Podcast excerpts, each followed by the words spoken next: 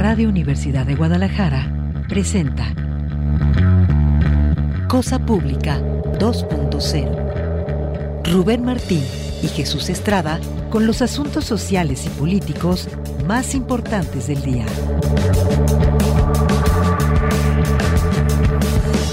Cosa Pública 2.0. Comenzamos.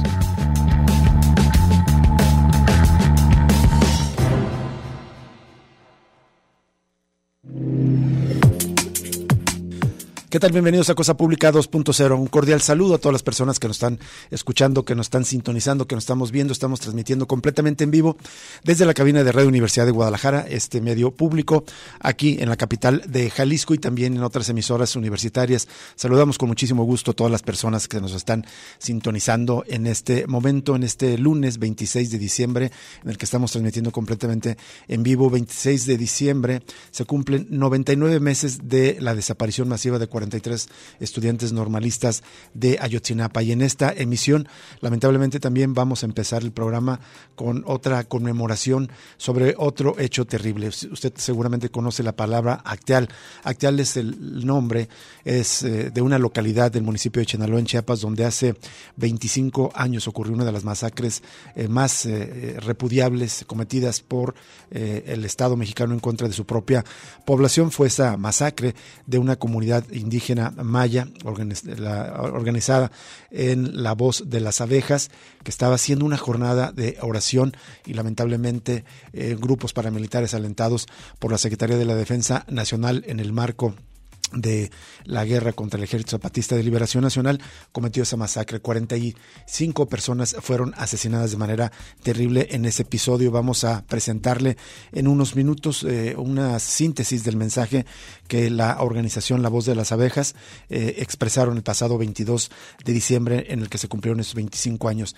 Tendremos otro tema muy delicado y es que eh, este fin de semana empezaron a circular videos de un desfile navideño así como lo hay un desfile navideño y una organización de, regalo de juguetes, incluso de aparatos electrónicos por parte de un presunto grupo del crimen organizado identificado con el cártel Jalisco Nueva Generación. Una caravana de 10 vehículos en pleno centro de la ciudad, en el barrio del Retiro, se dedicaron a regalar juguetes y a regalar y a obsequiar otros otros eh, aparatos a la población del Retiro porque presuntamente uno de estos líderes eh, nació en ese barrio y bueno él quiso quiso ah, hacer regalos a la población de este barrio que está prácticamente como bien se señala en algunas notas algunos eh, metros de la de, una de la comisaría de Guadalajara de la policía municipal de Guadalajara muy cerca también de Palacio Municipal. En fin no se entiende cómo a plena luz de pues en este caso si era la tarde noche pero no era muy tarde pero en plenos lugares céntricos pueden ah, operar estos eh, grupos del crimen organizado con total impunidad en la segunda parte del programa tendremos una entrevista con Carlos González de la comisión organizadora del Congreso Nacional Indígena queremos ah, presentarle eh, un balance de cómo vivieron los pueblos originarios, los pueblos indígenas este año en materia de resistir los despojos a los que históricamente se han enfrentado y hacia el final del programa tendremos otras notas que tienen que ver con el tema de ciudad neoliberal. Eh, los invitamos a que se quede el resto de esta hora para eh, escuchar Cosa Pública 2.0, también vernos a través de las cámaras que tenemos instaladas aquí en la cabina de Radio UDG que están transmitiendo a través de la página de medios de eh, esta emisora universitaria o también a través de nuestras redes sociales. Y aprovechamos para invitarlo a participar con nosotros justamente intercambiando información, comentarios, eh, todo lo que usted quiera a través de nuestras nuestras redes sociales. Saludo con mucho gusto a, a Emanuel Candelas que me está acompañando acá desde la cabina de transmisión y también en unos minutos más Alejandro Coronado en la asistencia de producción. Vamos a justamente a eh, este tema que tiene que ver con la masacre de Acteal. Se cumplieron 25 años y eh, en, en, este contexto la, la voz de las abejas, la organización que eh, cobija a, este, a esta comunidad maya realizaron un evento, la voz de la organización Sociedad Civil Las Abejas de Acteal, el pasado 22 de, diciembre, que fue el día eh, miércoles, si mal no recuerdo, celebraron una conmemoración de, más bien conmemoraron lo que fue este hecho tan terrible y ahí hubo un discurso, un discurso central muy, muy importante de parte de esta organización, sociedad civil, La Voz de las Abejas, y vamos a escuchar una parte de este mensaje eh, en el que recuerdan los 25 años de esta masacre. Nacional e internacional. Nos mataron pequeños e indefensos. Ahora somos memoria, somos luz infinita hermanas y hermanos. Hoy, ante las montañas sagradas como testigas, damos nuestra palabra en viva voz, en nombre de nuestras abuelas y abuelos que han luchado por una vida digna y justa. Y en nombre de nuestros mártires de Arteal, junto con los sobrevivientes y familiares de las víctimas de la masacre y los miembros de la organización Sociedad Civil Las Abejas de Arteal. Nuestro corazón es guardián de la memoria de nuestra propia historia y caminar por, por eso no olvidamos que un 22 de diciembre nacimos como abejas. Así que el día de hoy festejamos nuestro aniversario número 30. También nuestro corazón, como estela, guarda el evento trágico de la masacre de Arteal Así que el tiempo y la memoria, el nacimiento y la muerte como transfiguración nos marcan este día 22 de diciembre, conmemorando a nuestros 45 hermanos y hermanas masacradas, más cuatro bebés no, nacidos sacados del vientre de sus madres en este sitio de Arteal. Todas ellas y ellos fueron masacrados por paramilitares priistas cardenistas del municipio de Chenaló, Chiapas, el 22 de diciembre de 1997, en el marco de la guerra de contrainsurgencia del Plan Chiapas, Plan Campaña Chiapas 94, diseñado por la Secretaría de la Defensa Nacional y el gobierno priista de Ernesto Cedillo Ponce de León.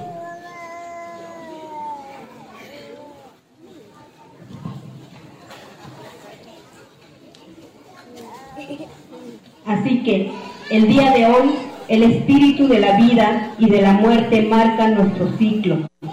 El día de hoy festejamos el nacimiento y al mismo tiempo la muerte.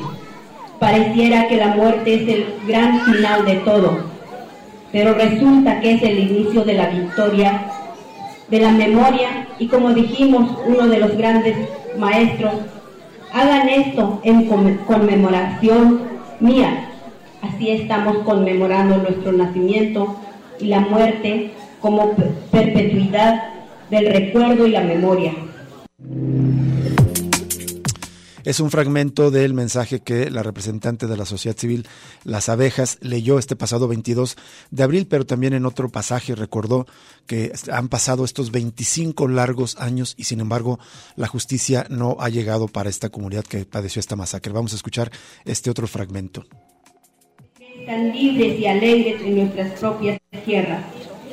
Algunos de los componentes de nuestra opción por la paz y nuestro ser y de asumir como compromiso la vida, de vida, la no violencia, ha sido el ayuno y la oración. Por eso en aquellos difíciles, por años difíciles por la guerra de contrainsurgencia, Nuestras hermanas y hermanos de Acteal estaban en ayuno y oración. Ya llevaban dos días cuando los paramilitares llegaron a masacrarlos con saña, premeditación y alevosía, el día 22 de diciembre de 1997. Tanto en el pasado como en el presente, el plan de los ricos, los políticos, gobiernos y el ejército mexicano es exterminarnos porque les incomoda y desprecian nuestras luchas y la defensa de la madre tierra, la defensa de los derechos humanos y la vida. Han pasado 25 años de la masacre de Artear y hasta la fecha este crimen de Estado sigue impune, como lo hemos venido denunciando mes con mes durante un cuarto de siglo. Los gobiernos, sean priistas, panistas o morenistas, en vez de aplicar la justicia, han creado estrategias y políticas de desgaste hacia nuestra organización. De ese modo, ha sido su costumbre para enterrar la verdad y sepultar la justicia. Solo que nos caracteriza la tenacidad y la terca memoria de larga duración que hemos tejido. De las estrategias y políticas de desgaste tanto del Estado y los gobiernos, podemos señalar que durante el gobierno del panista Felipe Calderón Hinojosa permitió a la mal llamada Corte de Justicia, Justicia de la Nación liberar a los paramilitares autores materiales de la masacre de Arteal. Liberó masivamente a los responsables de la masacre de Arteal el 12 de agosto de 2009. La intención de este hecho fue encubrir a los autores intelectuales como Ernesto Cedillo Ponce de León, Emilio Chaupet, Chaupet Julio César Ruiz Ferro, General Enrique Cervantes Aguirre, General Mario Renán Castillo, Uriel Harkin Galvez, Jorge Enrique Hernández Aguilar, es la otra parte de este mensaje donde recuerdan que no ha llegado la justicia para la comunidad de Actea, municipio de Chenaloy. Como bien nos recordaba el contexto, es una guerra de contrainsurgencia. El plan de campaña Chiapas 1994, diseñado por el gobierno, primero de Carlos Salinas de Gortari y después por Ernesto Cedillo Ponce de León, desde la Secretaría de la Defensa Nacional para enfrentar al Ejército Zapatista de Liberación Nacional y supuestamente para evitar que las comunidades se convirtieran en bases de apoyo de este Ejército Zapatista de Liberación Nacional. En esta conmemoración que les eh, mencionamos, que ocurrió el pasado 22 de abril, invitaron a diversas personalidades, entre ellos al obispo Raúl Vera, que durante mucho tiempo ha acompañado a esta comunidad. Ahí vamos a escuchar una primera parte de lo que dijo el obispo Raúl Vera sobre esta masacre. El obispo Raúl Vera López. Si vamos con un aplauso.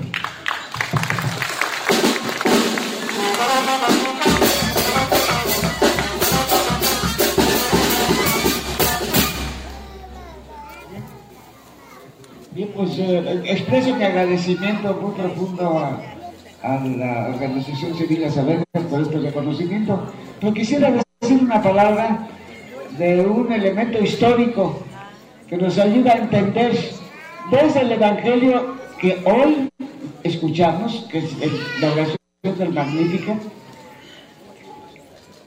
Nosotros, bueno, yo pertenecía cuando fui aquí eh, miembro de, la, de esta diócesis como obispo conductor de don Samuel Ruiz durante cuatro años, después de 1995 al final de 1999, eh, pertenecí yo a la Comisión Episcopal para la Paz y la Reconciliación en Chiapas. Y allí nosotros decidíamos información muy, muy, muy privilegiada, vamos a decir.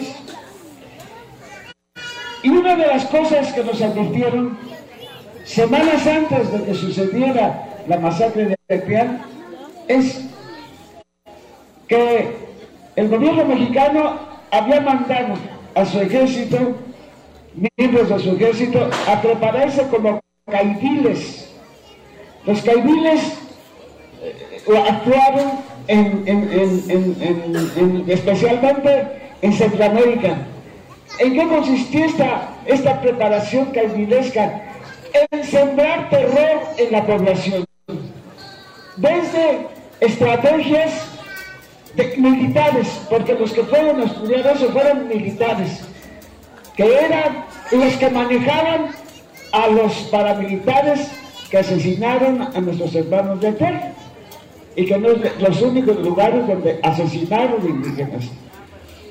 Entonces, nosotros recibimos una información que esa preparación que les dieron a militares mexicanos iba a entrar en acción y que estaban preparadas acciones muy llenas de terror para que nosotros supiéramos como, como obispos que trabajábamos para la paz y resulta, para la paz y reconciliación de y resulta que aparece el tema de la masacre de Altal. Nunca habían entrado a asesinar gente dentro de los templos. Los templos los habían desbaratado los paramilitares. Pero vuelvo a marcar, los paramilitares estaban creados por el gobierno mexicano y, educados y asesorados y armados por el ejército. Esto es un dato bien claro. Nuestros hermanos que eran víctimas en las comunidades nos decían, después de que entraron a desbaratar nuestro templo y a saquear nuestras casas, a echarnos de las casas, porque la, actividad de los paramilitares era la destrucción del tejido social, para que los, eh, los zapatistas que se habían levantado del país no tuvieran una base que les diera alimentos o que los estudiara, era destruir el tejido social. El gobierno federal a esto se dedicó aquí en Chiapas. Entonces, cuando sucede eso, nosotros supimos de dónde venía eso. Venía de que había ya militares caidiles que iban de ahora en adelante a hacer estas acciones de terror. Pero aquí viene y por eso recordé el esa es una parte del fragmento del mensaje que ofreció el obispo Raúl Vera en esta conmemoración de los 25 años de la masacre de Acteal que eh, se, se, llevó a cabo en esa misma comunidad justo donde fueron masacrados estas 45 personas y cuatro neonatos, es decir, personas que estaban todavía en el vientre de la madre, así de trágica, así de brutal. Fue esta masacre prohijada, cometida por una organización supuestamente civil, en realidad una organización paramilitar, con asesoría, entrenamiento y protección del ejército mexicano en esta parte del plan de contrainsurgencia, eh, plan eh, campaña Chiapas 1994. ¿En qué situación se encuentra este caso, bueno, en la impunidad por parte de la justicia mexicana, pero de parte de la comunidad ectal se presentó una denuncia ante la Comisión Interamericana de Derechos Humanos que esperan que prospere lo más pronto posible. Nos vamos a una breve pausa y regresamos con más información en cosapublicados.0.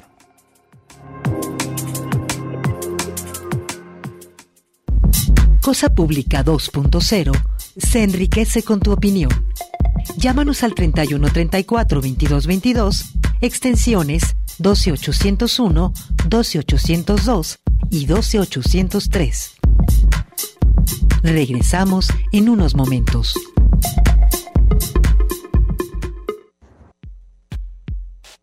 Cosa Pública 2.0. Regresamos.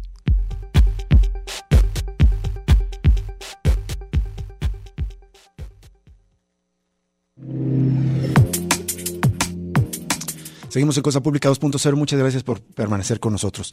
En un alarde de impunidad y solamente en un contexto en el que se entienda que vivimos en una especie de narcoestado donde el crimen organizado actúa con la complacencia de los gobiernos en turno, se llevó a cabo el pasado 21 eh, de diciembre. Esto fue, me parece que el miércoles de la semana pasada, un desfile eh, navideño eh, eh, por parte del cártel Jalisco Nueva Generación. Voy a leer brevemente esta nota eh, de los colegas del diario Mural, como si fuera un tradicional desfile navideño. Un convoy que presumía ser del cártel Jalisco Nueva Generación recorrió en días recientes las calles del Retiro. Los supuestos narcotraficantes iban repartiendo juguetes, electrodomésticos y hasta dinero en efectivo, de acuerdo con diversos testimonios. Los vehículos iban decorados con luces de colores, adornos de renos y hasta llevaban una figura inflable de Santa Claus. Iban tocando el claxon, mientras que las bocinas salían narcocorridos que ensalzaban al cártel y a su líder Nemesio Seguera, alias El Mencho. Todo quedó registrado y fue difundido en videos publicados en redes sociales. Decenas de personas, tanto adultos como niños, salieron de las calles de El Retiro, un barrio céntrico, para acompañar y vitorar a los delincuentes que supuestamente les llevaban regalos.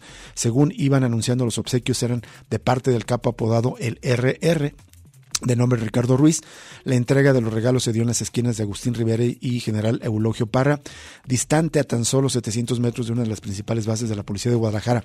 Las oficinas del gobernador Enrique Alfaro y del alcalde Pablo Lemus se encuentran a poco menos de dos kilómetros. En las grabaciones del reparto se escucha a alguien decir no que no da nada, refiriéndose al RR. A ver, ¿por qué el gobierno no hace lo mismo y luego invita a pasar por los regalos, si los quieren o no los quieren? Reportes basados en inteligencia policial señalan que Ricardo Ruiz, el RR o el doble R, creció justamente en ese barrio de El Retiro. Y ante esto la policía de Guadalajara eh, confirma la presencia del convoy navideño y dice se amplió con investigación de campo y entrevistas a vecinos, quienes refirieron que el día 21 de diciembre personas que no se identificaron fueron a regalar juguetes en varios vehículos, pero en ningún momento observaron armas o letreros alusivos a algún grupo criminal. Este es el mensaje de la policía de Guadalajara. Ante esto, algunos colectivos de desaparecidos reaccionaron y justo para hablar de este tema le agradezco al señor Héctor Flores del colectivo Luz de Esperanza que nos tome esta llamada. Don Héctor Flores, ¿cómo está? Muy buenas tardes. Buenas tardes, feliz Navidad. Muchas, muchas gracias por la atención. Gracias, don Héctor Flores. ¿Cómo reacciona ante estos sucesos que vemos, este despliegue de impunidad de parte de, de comandos del cártel Jalisco Nueva Generación, que también son generadores de violencia, son generadores de hechos como desapariciones también, don Héctor? Ah, pues mira, eh, nosotros, incluso varias compañeras del colectivo, eh, en sus colonias, no solo fue en el Retiro, también fue en Mesa Colorada, eh, donde también fueron a regalar juguetes. Este, bueno, nosotros, para nosotros es una burla, es, es eh, de hecho, yo creo que es una burla al mismo Estado de Derecho. Eh, supuestamente vivimos en, Jalisco. nos damos cuenta que es un Estado fallido, es un narcoestado, donde no solo se ha visto en las carpetas de investigación que elementos del Estado participan de las desapariciones activamente y el Estado continúa eh, siendo eh, con esta licencia eh, en el delito y continúa participando y promoviendo el mismo al ser opacos y pasivos.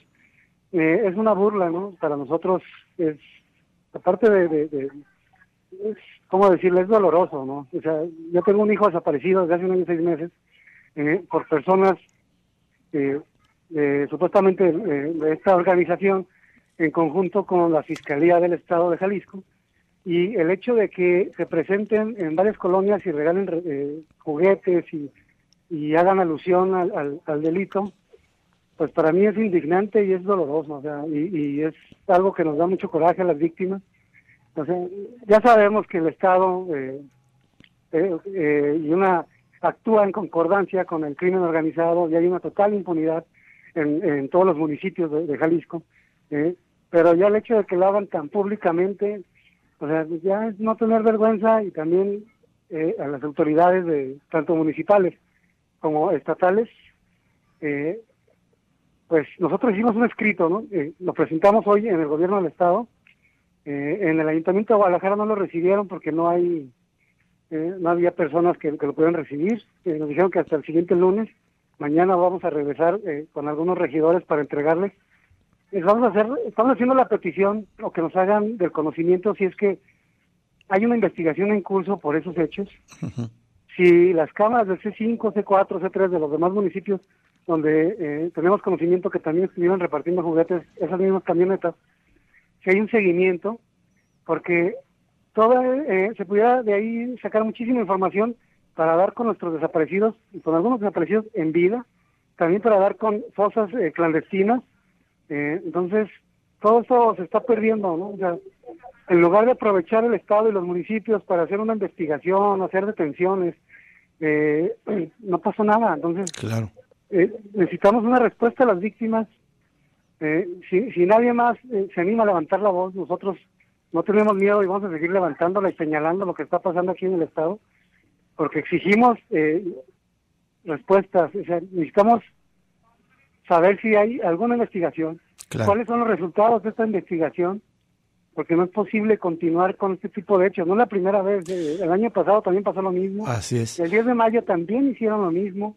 Entonces, eh, ya es una costumbre de notar, hacer estas eh, presentaciones de poder y de impunidad en el Estado, y las autoridades simplemente calladas o hacen sus declaraciones muy mochas Don, don Héctor decía en el, en el comunicado que entregaron, que difundió el día de ayer, que pareciera que andan con total libertad de impunidad y tal vez al amparo de la misma autoridad, es decir, se mueven sin, prácticamente sin ningún temor a ser detenidos, ¿no? Así es, o sea, para un ejemplo, eh, si nosotros como víctimas vamos y pegamos fichas eh, el domingo ahí en el Ayuntamiento de Guadalajara, inmediatamente llegan infinidad de policías del ayuntamiento, del ayuntamiento de Guadalajara, ¿no? Eh, y estas personas en camionetas, haciendo ilusión, con chalecos que portan las insignias de, esta organización criminal, del cártel Jalisco, eh, y que van en diferentes colonias, no solo de Guadalajara, sino de Zapopan, eh, haciendo todo este despliegue extraordinario de, de, sus acciones.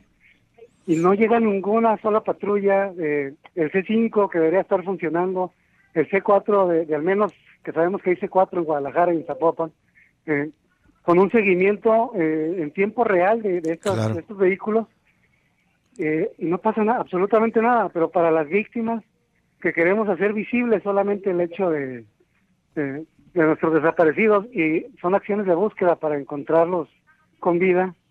Luego, luego el Estado acciona en contra de nosotros, pero en contra de estas autoridades es imposible eh, este tipo de acciones por parte del crimen organizado sin la participación del Estado. O sea, a nadie, no hay, yo creo que nadie en el Estado que les crea que de la nada salieron y de la nada se volvieron a perder. ¿Ustedes esperarían que, que, con una investigación, un seguimiento de estas cámaras de videovigilancia pudiera darse con ellos y eventualmente eh, detenerlos y preguntarles sobre las desapariciones, entre otros delitos? No, yo, yo tengo la firme esperanza de que eh, en, en, en, ese mismo momento hubiera pasado algo. ¿sí? Eh, la policía de Guadalajara tuvo todo el tiempo del mundo para actuar, la policía de Zapopan también, y si no actuaron es porque alguien de arriba les dio la orden de que no lo hicieran. ¿no? Entonces, yo pienso que la, investigación también debería ser por dentro de las mismas comandancias y de los mismos ayuntamientos y, eh, ya terminar con este tipo de corruptelas y de cinismo por parte de tanto del gobierno estatal como de los gobiernos municipales. Así es. Don Héctor, pues le agradecemos mucho que nos haya tomado esta llamada y, seguimos al pendiente de, de estas peticiones de, que se investigue a ver si eh, ustedes eh, obtienen alguna respuesta. Muchísimas gracias, que Dios los bendiga. Gracias, eh, don Héctor Flores, del colectivo Luz de Esperanza, con este hecho tan indignante, pues solamente demostrando justamente cómo operan, cómo se mueven, si regalan juguetes eh, sin molestia de ser detenidos, bueno, pues así también llevan a cabo los otros tipos de delitos que se cometen de estas eh, organizaciones que son del capitalismo ilegal. Vamos a una pausa y regresamos con la segunda entrevista de esta tarde.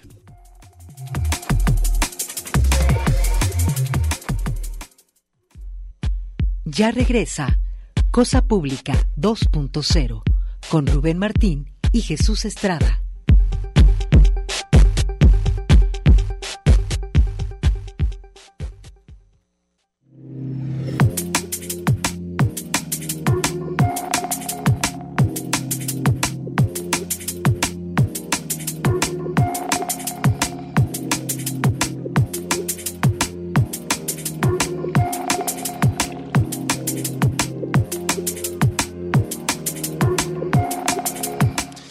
Regresamos a Cosa Pública 2.0 y vamos a la línea telefónica para saludar y agradecer enormemente a Carlos González de eh, la Comisión de Organización del Congreso Nacional Indígena que nos tome esta llamada. Carlos González, ¿cómo estás? Muy buenas tardes.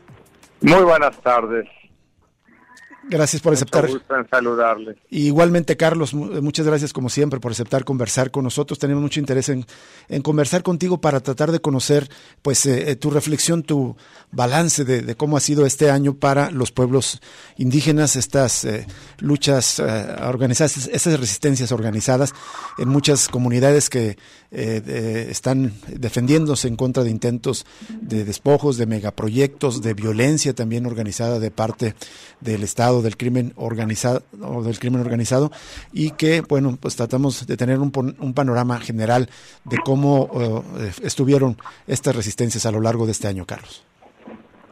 Sí gracias. Eh, creo yo que afortunadamente los pueblos las comunidades indígenas siguen perviviendo siguen resistiendo eh, y siguen generando alternativas vida en este país y en este planeta. Y no es menor el esfuerzo que hacen porque hemos observado y lo veíamos en una asamblea nacional del Congreso Nacional Indígena en septiembre, que tres elementos que atentan peligrosamente contra los pueblos, las comunidades originarias y su existencia van creciendo en los últimos años, en los últimos meses. El primero, el despojo que es continuo, es permanente desde hace siglos y que sin embargo sigue creciendo en los últimos años. El segundo, la militarización, que con este gobierno actual hemos visto cómo ha crecido, eh, cómo se ha extendido el, el trabajo del ejército en temas de seguridad pública hasta el año 2028, cómo la Guardia Nacional finalmente es desarropada eh, de su vestimenta civil y es eh, sectorizada en la Secretaría de la Defensa Nacional, ya de manera abierta con un mando y una composición básicamente militar. Así es. Pero además eh, vemos cómo eh, los militares, ejército, eh, marina van ocupando espacios sustantivos de la vida pública en este país y de la economía, como es el caso de las aduanas, de los puertos, eh, importantes obras que se les han encomendado y últimamente se anuncia que se les dará el control del espacio aéreo. Entonces vemos esta presencia militar en dos vertientes, como militarización y como militarismo, es decir, como intervención de las fuerzas castrenses eh, en el proceso de acumulación de ganancia en el país. Y el tercer elemento que va de la mano con los dos primeros es el del crecimiento de los cárteles criminales, pero también eh, de manera explosiva el crecimiento del alcoholismo y sobre todo de la drogadicción en todo el país, en las comunidades eh, urbanas y rurales, en las comunidades indígenas y en las no indígenas, y sobre todo el consumo de sustancias altamente peligrosas como el cristal. Y vemos que estos elementos juegan en contra de los pueblos y de las comunidades originarias de una manera pasmosa.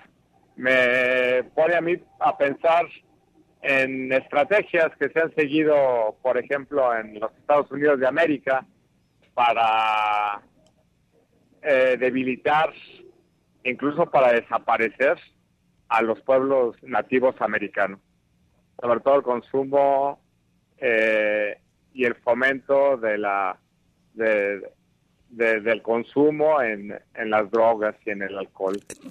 Entonces, tu, tu eh, hipótesis, Carlos González, es que es deliberado, digamos, la introducción de, de, de, alcohol o de otras drogas y sustancias en ciertas comunidades para eh, debilitarlas?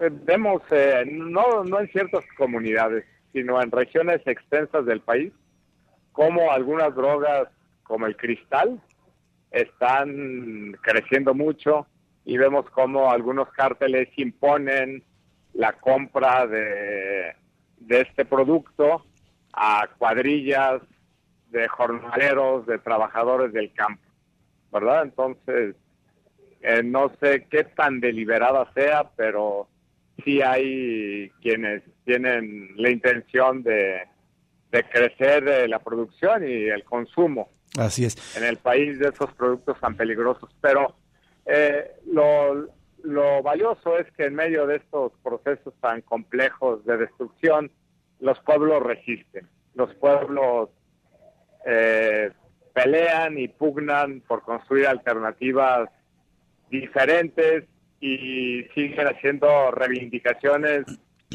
significativas en la esfera nacional, ¿verdad? Eh, quiero pensar, por ejemplo, en el caso del de la marcha o de la caravana wixárika que se desarrolló en los meses de, abril y mayo, eh, interpelando al Ejecutivo Federal para que se atienda un añejo problemas de tierras por más de 10.000 hectáreas. Eh, aprovecho para señalar que hasta el momento no se ha otorgado un solo metro de tierras, no ha sido restituido a San Sebastián de Ponahuatlán un solo metro de las tierras en litigio, eh, pero la comunidad puso, pudo poner hábilmente en la esfera nacional y internacional estas hondas reclamaciones de los pueblos originarios. Carlos González, esta, esta triada de elementos que señalas, el despojo, el militarismo y la militarización, el aumento de la presencia del crimen organizado y la difusión de, drogas y otras sustancias, viene de lejos, pero ha disminuido, se ha incrementado, sigue igual ahora en este gobierno, supuestamente de la cuarta transformación. Eh, el balance que yo les comento es de este año. El que se hizo en septiembre es de los últimos meses, de los últimos años. Eso es. Pero son procesos de largo aliento, no son nuevos. La militarización eh, viene por lo menos de una manera acentuada desde los tiempos de Felipe Calderón, la intervención de los militares en diversas esferas de la vida económica del país igualmente, pero se ha incrementado de manera notoria con este gobierno eh, el consumo explosivo de drogas, eh, sobre todo químicas, sintéticas como el cristal, también ha crecido explosivamente de la mano del crecimiento territorial de algunos cárteles como el Jalisco Nueva Generación eh, y los procesos de despojo que son seculares que han acompañado a los pueblos originarios, por lo menos desde la llegada, desde la invasión europea, eh, vemos que crecen también eh, a partir de algunos eh, proyectos que la cuarta transformación llama emblemáticos. Pero que son proyectos de despojo, de reordenamiento, ya lo hemos dicho, del territorio, de las poblaciones y de las fronteras, que vienen de años atrás. Tal es el caso del tren Maya o el corredor interoceánico Salina Cruz Coatzacoalcos, que antes eran presentados como un solo proyecto, Mesoamérica en los tiempos de Cedillo, Plan Puebla-Panamá en los tiempos de Vicente Fox y que fue desmembrado, fue eh, aparentemente separado por lo menos en dos o tres proyectos como podrían ser el Tren Maya, el Corredor Interoceánico y el Proyecto Integral Morelos, pero que están en esa lógica de los intereses que políticos de Estados Unidos de América, de los grandes consorcios transnacionales, en la idea, repetimos, de reordenar territorios, fronteras y poblaciones. Así es. Eh, Carlos, esta, este conjunto de elementos ha hecho más difíciles las, la organización de los pueblos y comunidades para resistir e incluso para empujar y hacer caminar sus proyectos de autonomía, este complejo de estos tres elementos que mencionas. Sí, sí, por supuesto que eh, genera un clima complejo eh, donde la represión donde la presencia de grupos paramilitares eh, crecen. Y eso lo vemos, por ejemplo, en el caso de las comunidades bases de apoyo zapatistas, donde desde hace algunos años, por lo menos desde el 2018, a partir de que es el cambio de gobierno a nivel federal y en el Estado, eh, eh hay una presencia y un hostigamiento y una violencia y un cerco creciente de grupos paramilitares hacia estas comunidades. O el, el ataque permanente y virulento hacia las policías y guardias comunitarias en los estados de Guerrero y Michoacán aún en estas condiciones tan adversas, mencionabas, por ejemplo, esta caravana de las comunidades birráricas, y hay otros casos también donde se ha detenido eh, procesos de, de concesiones mineras, proyectos eólicos, o incluso, por ejemplo, la lucha de la comunidad indígena Coca de Mezcal aquí en el municipio de Poncitlán, que logró la restitución de unas tierras que habían sido despojadas. A pesar de este entorno tan difícil, continúan, eh, digamos, las resistencias, incluso las victorias de estos pueblos y comunidades organizadas. Así es, sí, en el caso de la comunidad de Mezcala es, es importante la restitución que lograron porque eh, se había atorado durante años justamente por la presencia de, de, grupos criminales y la comunidad logró eh, darle la vuelta a esta situación tan compleja y, y logró la ejecución de una sentencia que le regresa una superficie significativa de tierras, ¿verdad? En el paraje de del Pandillo. También hemos visto cómo comunidades de Guerrero o de Puebla, de la Sierra Norte, han logrado frenar con organización, con movilización y con recursos jurídicos la presencia de las empresas mineras. Eso también ocurrió en Chimalapas, en San Miguel Chimalapas, en la región chontal del Istmo Oaxaqueño, o eh, en el caso de las comunidades nahuas de Huentepec y Tetlama al sur de Cuernavaca. Y eh, eh, la detención de un parque eólico, ¿no?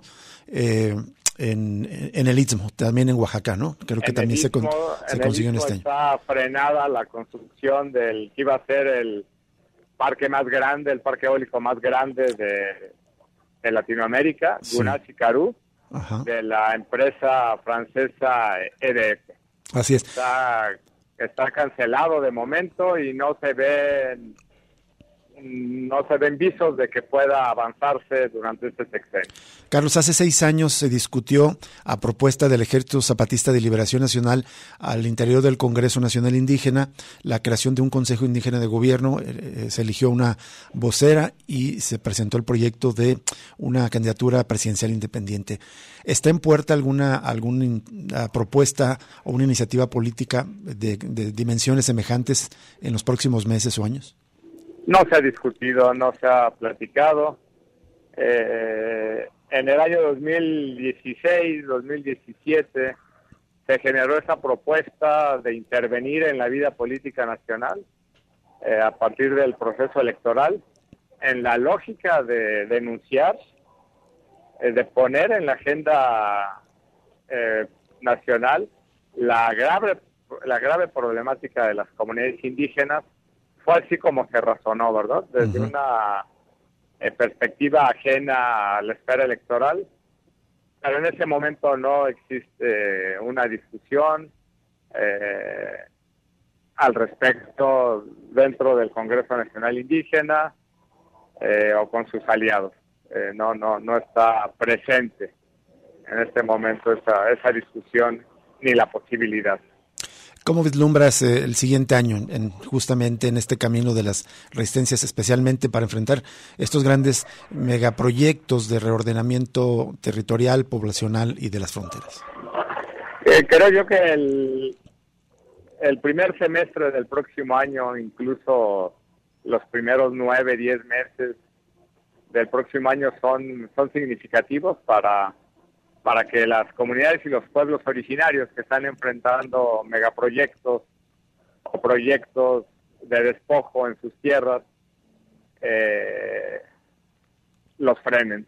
Creo yo que en el segundo semestre del próximo año y sobre todo ya en el último tercio del siguiente año se va a empezar a abrir el proceso electoral, se va a empezar a, a, observar con más fuerza y eso va a impedir eh, a los gobiernos y a sus partidos y a quienes integran estos gobiernos o las cámaras legislativas eh, imponer con la misma fuerza, con el mismo vigor, proyectos de despojo que hoy están tratando de imponerse pues eh, va a ser muy esperanzador eh, ver que puedan caminar estas resistencias para tratar de, revertir estos procesos. Te agradecemos enormemente, Carlos eh, González, que nos hayas tomado esta llamada para hablar de este balance acerca de cómo vio el Congreso Nacional Indígena este año en materia de las resistencias. No, al contrario, muchísimas gracias y Buenas tardes. Buenas tardes. Carlos González de la Comisión de Organización del Congreso Nacional Indígena, una agrupación que fue creada en 1996, ah, digamos animada por el alzamiento del Ejército Zapatista de Liberación Nacional que ocurrió en el primero de enero del año 1994. Desde entonces ha caminado y como dice es la casa de todos los pueblos, el Congreso Nacional Indígena y ahora el Consejo Indígena de Gobierno. Vamos a una pausa breve y regresamos con más información en Cosa Pública 2.0. Ya regresa Cosa Pública 2.0 con Rubén Martín y Jesús Estrada.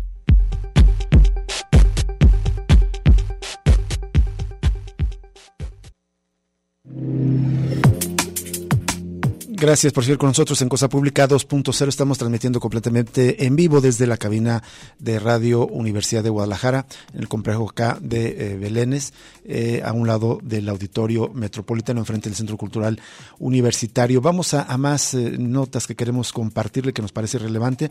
Es una nota de Violeta Meléndez que publica hoy en el diario Mural y hace un recuento de cómo el modelo de recolección de basura en el área metropolitana de Guadalajara está completamente rebasado y caduco. Mientras no se fomente un modelo de gestión de residuos metropolitano que priorice la separación, reuso y aprovechamiento de materiales, no habrá basureros que alcancen para recibir las 5.400 toneladas diarias que genera la población y que van en ascenso con el método, el modelo vigente, que consiste en recolectar la basura revuelta. En esto coinciden especialistas y académicos quienes señalan que si bien es necesario habilitar un nuevo sitio para depositar los desechos, en poco tiempo quedará rebasado si no se adopta un modelo de economía circular me quiero detener en la cifra porque leemos cifras a veces y a veces no dimensionamos. Recuerde que cada tonelada son mil kilos. Estamos hablando de 5.400 toneladas, es decir, 5.400.000 kilos de basura diariamente que estamos produciendo los, los tapatíos. Imagínese usted para procesarlo. Vuelvo a la nota de Violeta Meléndez, dice, actualmente en el área metropolitana de Guadalajara se han cerrado los basureros de Laureles y Matatlán y se busca ampliar el de Picachos que, para recibir la basura que genera la urbe. En tanto, los ayuntamientos siguen ejecutar los programas vigentes de separación de residuos ni habilitar otro relleno sanitario ni un centro de compostaje. Ah, hago otro paréntesis para recordar que se busca ampliar Picachos, pero los pueblos de la Barranca, eh, acá en el norte de, Zapopan, del municipio de Zapopan, se oponen a que esto ocurra. Ellos ya han denunciado que desde hace años Picachos está generando diversos eh, em, conflictos ambientales, eh, devastación ambiental en sus territorios. En la nota de Violeta Meléndez se recuerda que dice, si no se, si no se hace nada, en serio de separar los residuos, es decir, si no logramos que de los montos de las, de las más de 5.000 toneladas diarias que se generan en la zona metropolitana se aprovechen los residuos orgánicos e inorgánica, un nuevo sitio de disposición final de 50 áreas va a durar 10 años. Esto es lo que declaró Gerardo Bernache Pérez, profesor del Centro de Investigaciones y Estudios Superiores en Antropología Social, y añadió, los modelos de negocio vigentes son modelos basados en que se genere basura. Hay muchos otros modelos de negocio que pueden ser lucrativos, pero el que predomina y que es la lógica de los ayuntamientos y capsa esa mayor basura más negocio, de tal manera pues que no se está fomentando que no se produzca menos, sino más basura. Por su parte, Beatriz Venegas Sagún de la licenciatura en Gestión y Economía Ambiental de la Universidad de Guadalajara coincidió en la urgencia de que los gobiernos apliquen las leyes y programas vigentes para recolectar la basura de manera diferenciada. Tenemos que pensar en reducir y en ahora sí ver lo que nos propone también el programa Jalisco Reduce. Se habla de habilitar centros de economía circular en donde en teoría solo llega 25% de los residuos que tiramos porque ya todo lo demás ya se separó. Se entrevistó en esta nota también a Daniel de Obeso Partida, académico de Ingeniería Ambiental del Instituto Tecnológico y de Estudios Superiores de Occidente, el ITESO. Él señaló que para lograr este cambio de visión se necesita un trabajo conjunto entre sociedad, gobierno e iniciativa privada. Se puede llegar a desechar solamente 15% de la basura total, que es lo único que tendría que llegar al relleno sanitario. Lo demás pudiera convertirse en composta y aprovecharse como residuos valorizables, sostuvo. Actualmente, los ayuntamientos que tienen concesionado el servicio de recolección de basura con CAPSA y que le pagan en función de la cantidad de basura que maneja. La empresa no ha implementado la separación de desechos ni los gobiernos se lo exigen, aunque dicho modelo resulta más eh, contaminante. Bueno, y en otras notas que tienen que ver con la ciudad, pues eh, el fin de semana eh, Mural publicó una nota donde da cuenta de cómo en Zapopan se pretende multar a los jóvenes, a los niños que jueguen fútbol en las calles. Y hay reacción ante esta, este anuncio y ven ridículas las multas por las cascaritas en las calles del municipio Zapopano. Luego de que el exfutbolista Osvaldo Sánchez, especialistas y vecinos se opusieran a la iniciativa para multar a quien juegue fútbol en la calle y cause molestias, el ayuntamiento de Zapopan afirmó que para que proceda la sanción deben pasarse varios filtros.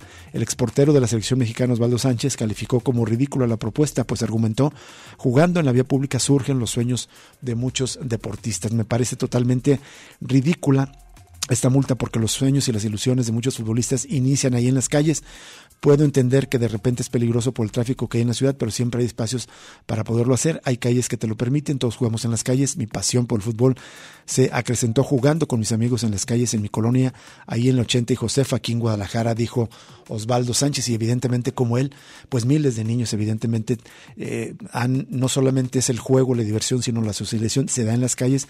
Es absurdo que se pretenda multar a los niños que jueguen o incluso jóvenes o adultos que jueguen en las calles y eh, pues se quedó para la polémica esta iniciativa.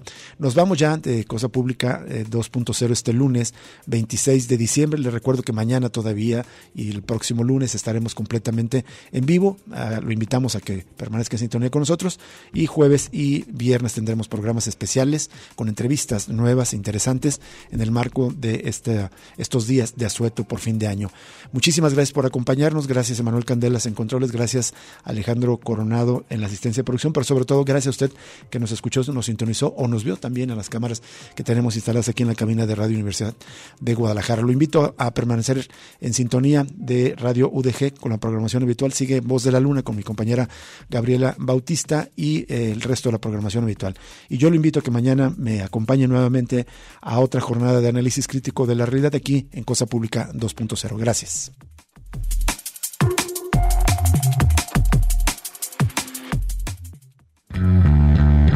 Radio Universidad de Guadalajara presentó Cosa Pública 2.0. Rubén Martín y Jesús Estrada con el análisis crítico de la actualidad. Cosa Pública 2.0. Gracias por escucharnos.